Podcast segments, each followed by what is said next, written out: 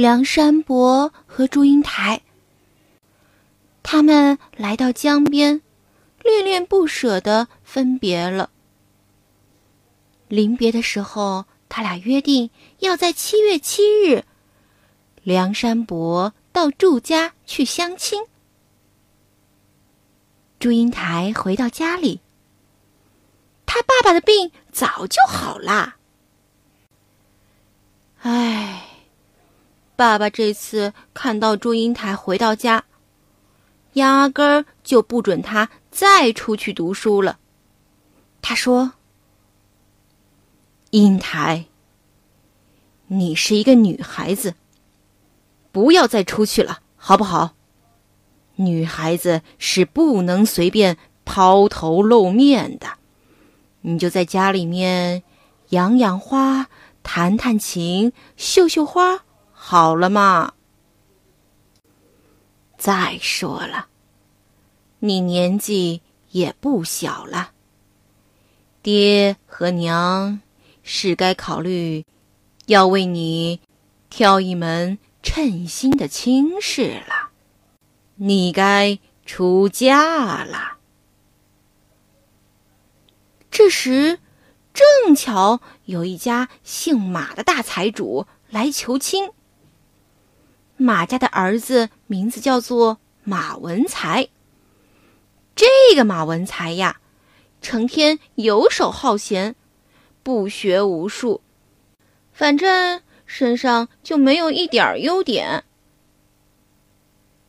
祝英台的爸爸却觉得马文才很不错，毕竟嘛，马文才他家有钱呐，是大财主呢。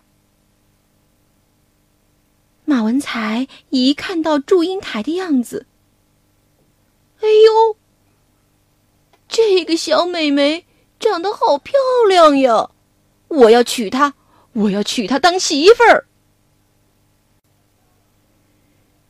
祝英台的父亲把祝英台许配给了马文才，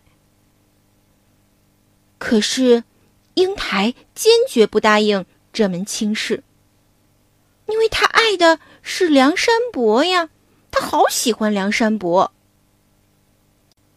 祝英台对父亲说：“爹，我在外面读书的时候，早就喜欢上了公子梁山伯，而且已经托了我的师娘做媒啦。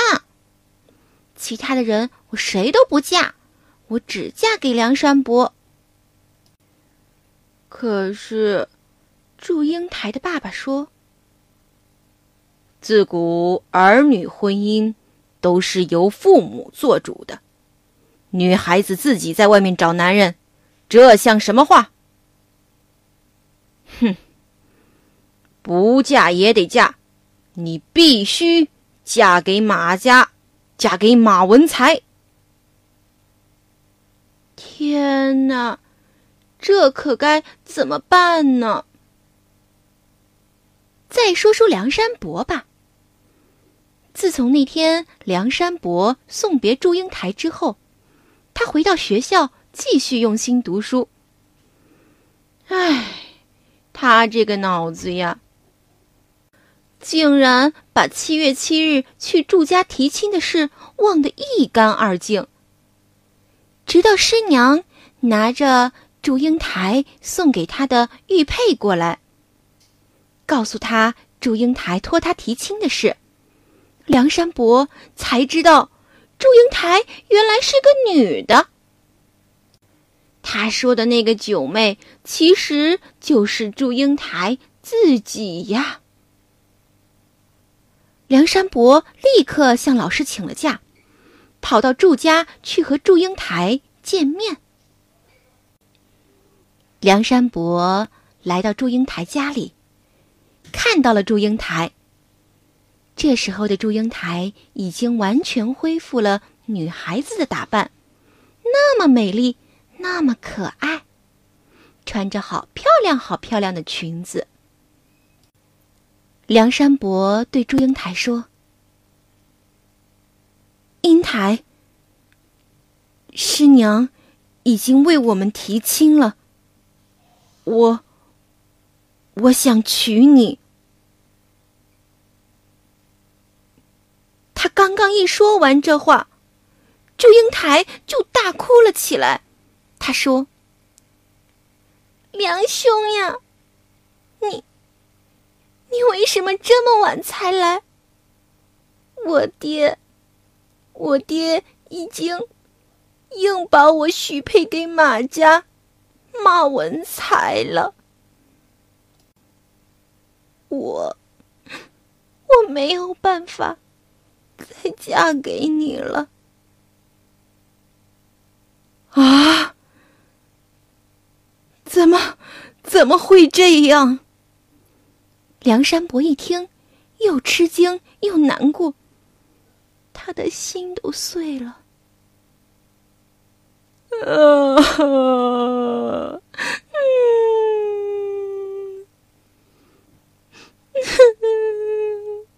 他们两个抱头痛哭起来。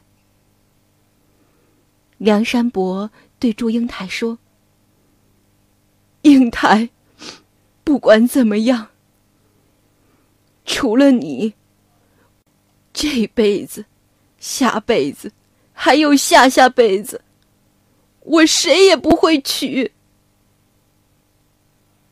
山伯，我也是，除了你，我谁也不会嫁的，谁也不能把我们分开，我们永远在一起，好不好？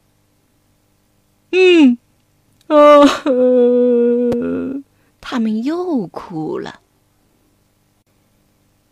他俩的哭声被祝英台的爸爸听见了。祝英台的爸爸生气地跑上楼来。“你是谁？怎么跑到我家来了？你给我滚，给我滚，立刻滚！以后再也不许你见我女儿。”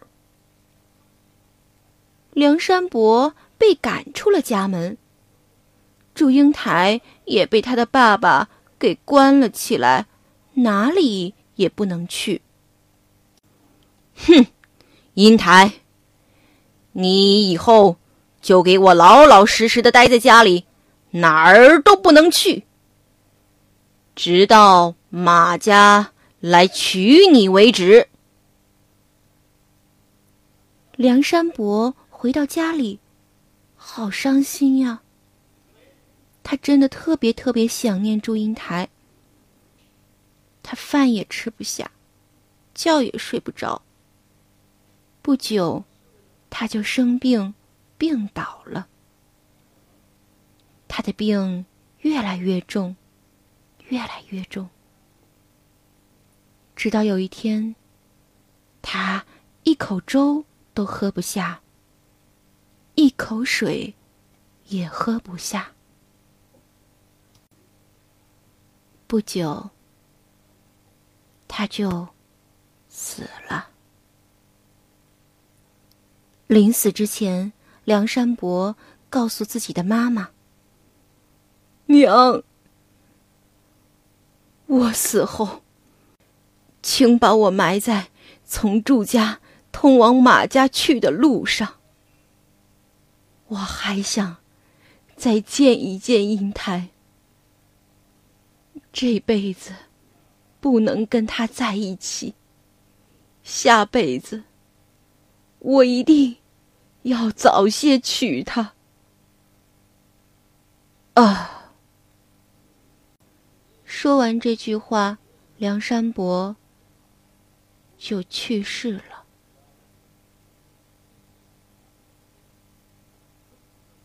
转眼间，马家迎亲的日子到了。马文才带着人，带着花轿，敲敲打打来到了祝家门口。祝英台被他爸爸妈妈强迫打扮成新娘子的样子，但是他哭哭啼啼，怎么也不愿意坐上大花轿。“你马上给我坐上去，不然你就从此不再是我女儿。”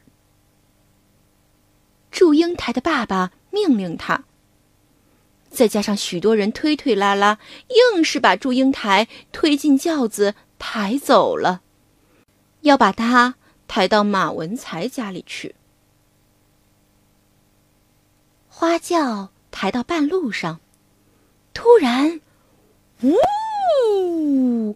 来了一阵大风，吹得抬轿子的人呀，什么也看不见，也走不动了。这时，丫鬟告诉祝英台：“小姐，小姐，梁山伯因为想念你，已经死了。他让家人把他埋在前面的路上，就在那里，那儿就是他的坟墓。他说，你出嫁的那天一定会看到他，他还想再跟你见上一面，再看你一眼。”啊，山伯他死了。祝英台一听梁山伯已经死了，他的心也碎了。他不顾大家的劝阻，走出轿来，一定要去梁山伯的墓前去拜祭他。让我出去，让我出去，我要再见见山伯，我要再见见他。他慢慢的走，慢慢的走，跌跌撞撞来到梁山伯的墓前，放声大哭：“苍天呀！啊！啊！”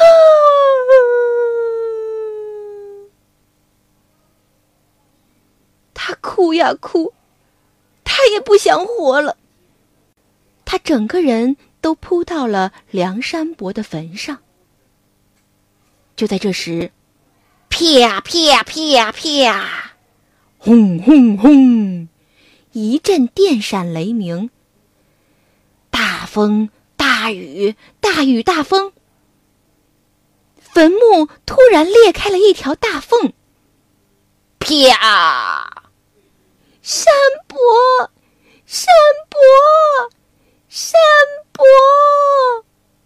祝英台喊着梁山伯的名字，砰，一下子就跳进坟里去了。又过了一会儿，雨停了，云开了，天空出现了一道彩虹。只见一对美丽的蝴蝶从梁山伯的坟上飞了起来，绕着坟头翩翩起舞。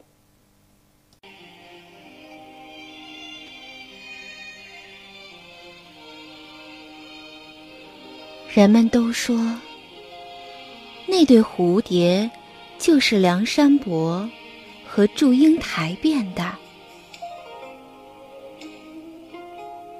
现在，人们还把这种黑色花纹、翠绿斑点、尾巴上有两根长长飘带的大蝴蝶，叫做梁山伯和祝英台呢。宝贝，这就是梁山伯与祝英台的故事，你喜欢吗？